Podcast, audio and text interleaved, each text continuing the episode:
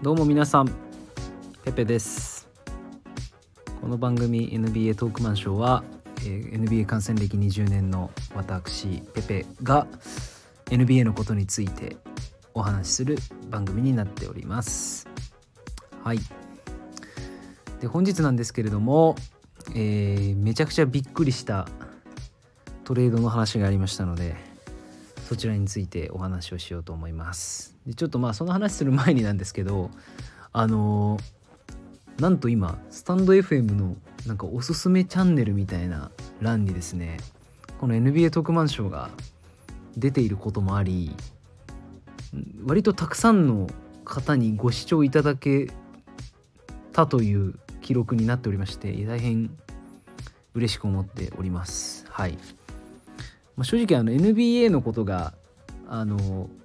一定好きじゃないと僕のチャンネル聞いてても一切面白くないかもしれないんですけど、そうですね、まあ私の完全な自己満足による、えー、コンテンツになっていますので、その点はちょっとご了承いただけたらなと思います。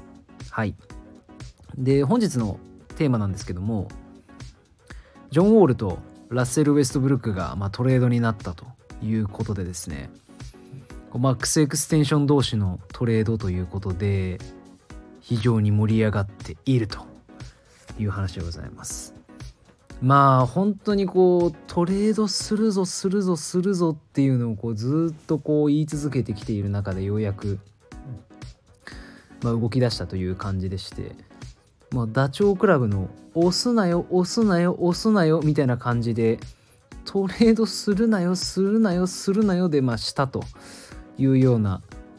感じかなと思っていますはい。で、えっと今日はまあまあトレードになったんで、実際そのトレードってどうなんだろうみたいな話なんですけど、いやなんかこうこれだけビッグポイントガード同士のトレードって、個人的にはなんだろうな、あれ以来なイメージなんですよね。えっとジェイソン・キッドとステフォン・マーブリーが、まあ、トレードになりましたみたいな、うん、ちょっと違うかもしれないんですけど、なんか僕の中でビッグポイントガード同士のトレードっていうとやっぱそこなんですよね。うん、ジェイソン・キッドとステフォン・マーブリー、これまあすごい懐かしいなと思いますね。ネッツにいたマーブリーがサンズに行って、サンズにいたキッドがネッツに行くと。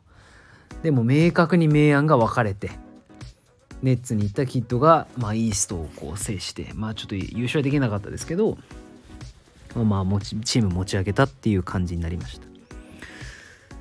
いやー、でどうですかね今回のトレード、まあ、ラッセル・ウェストブルックがロケッツからウィザーズに行くと。なので、まあ、我らがルイ・八村とラッセル・ウェストブルックがプレイするわけなんですけれども、うん、まあ、率直に申し上げてあんまりフィットするイメージはないです、私の中では。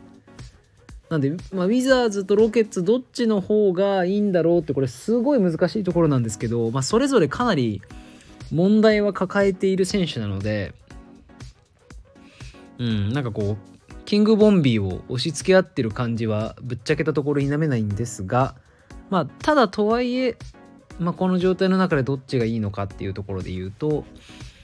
まあ、僕は僕の結論は、ね、ロケッツ寄りなんですけど、ロケッツの方がいいロスターバランスなんじゃないかなとは思っています。で、まあ、ウィザーズの方はこうなるとラッセル・ウェストブルック、ブラッドリー・ビールでドラフトしたデニア・ディブヤでルイ・八村で、なんかあの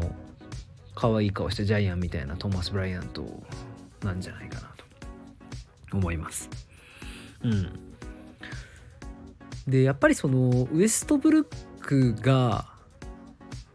なんだろうな、輝くというか、まあ、彼のプレースタイル考えると、やっぱりこうまずボールを持ってなんぼであるっていうことと、あとリムアタックですよね、あとボールプッシュですっていう風になるとですね、どうなんだろう、まあそういう意味で言うと、そのスリーポイントまで打ってるトーマス・ブライアントがインサイドにいるっていうのはすごくあのプラスになるだろうなと思うし、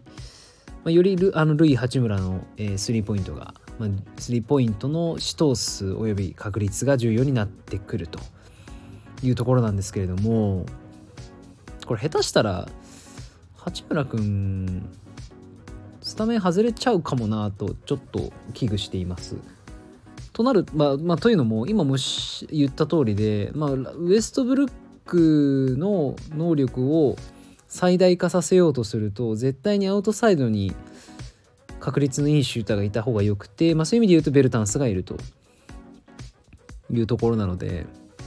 ちょっと正直ベルタンスのスリーポイント以外のいいところとか一方でこうダメなところってあんまり僕存じ上げないんですけど、下手したら普通にあのいやいやもう日本人なんで、いや八村君確実に活躍してほしいんですけど、単純にフロアバランスみたいな観点で言ってしまうと、うん、八村ベンチのベルタンススタメンの方がなんかいい気がしますね。まあ、かもしくは八村君センターに持ってくるっていうのも、まあ、近代のスモールボールの観点で言うと全然ありかなと思ってて、まあ、ラプターズがアヌノビーをごばんで起用するっていう観点と、まあ、あんまり変わらないかなとは思うんですけど、まあ、それはそれですごくアスレティックなチームでいいなって思いますね。うん。まあ、そう考えると、まあ、結果悪くないのかななんて気もしますが、まあでもちょっと面白いですね。すごく開幕やっぱ楽しみになってきましたより。まあ、ジョン・ウォールとブラッドリー・ビールのバックコートコンビは、まあ、率直申し上げてちょっと見飽きた感はあったので、うん、ウィザーズはウィザーズで楽しみなチームになりましたと。で一方でロケッツどうなんですかっていう話で言うと、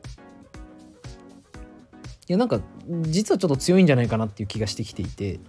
ジョン・ウォール、ジェームス・ハーデン、ダニエル・ハウスで エフエー で取ったクリスチャン・ウッドとダマーカス・カズンズがいるという布陣になってます。なんて言うんでしょう、あのまあでウォールがどういう活躍するかっていうところにもよるんですけれども、うん、なんか意外とサイズもあってまとまればディフェンスもオフェンスも結構バランスいいチームなんじゃないかなって思います。まあ唯一の懸念はやっぱりリーダーシップっていう観点かなというところで、まあ、どうやら僕の感覚だとジェームス・ハーデンはあまりこうリーダーシップを発揮してチームをまとめる役はなかなか難しそうとのことなので、うーん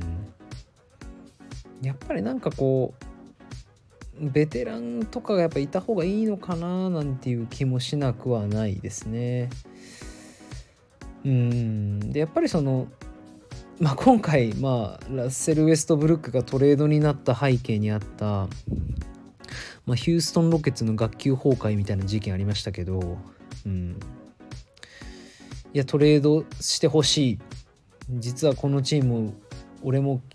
俺嫌いやねん、俺も俺も俺もこういうとこ気に食わない、俺もこういうとこ気に食わないみたいなのありましたよね。うんまあ、それはいいんですけどね、じゃあ誰がまとめるのっていうところはやっぱりすごい難しいところなんで、まあきちんとこのロスターをまとめきることができれば一定の勝ち星は見込めるだろうなっていうのと、まあ少なくともこれプレイオフはまあ絶対いったなっていうのは思います。なのであのサイラスヘッドコーチですね、うんまあ、新米ヘッドコーチですけど頑張ってほしいなというふうに思っております。はいまあ、ということで今回はあのやっぱりウエストブルックとジョン・ウォール の, あのトレードはやっぱすごいびっくりしたっていうところだったので、まあこれは思わず収録するしかないなというふうに思って話をさせていただきました。はい本日は短いですがこれで終了とさせていただきます。まあ、まだまだ開幕に向けていろんなコンテンツがあると思いますのでまたお話しできればと思います。はいそれでは皆さんありがとうございました。バイバイ。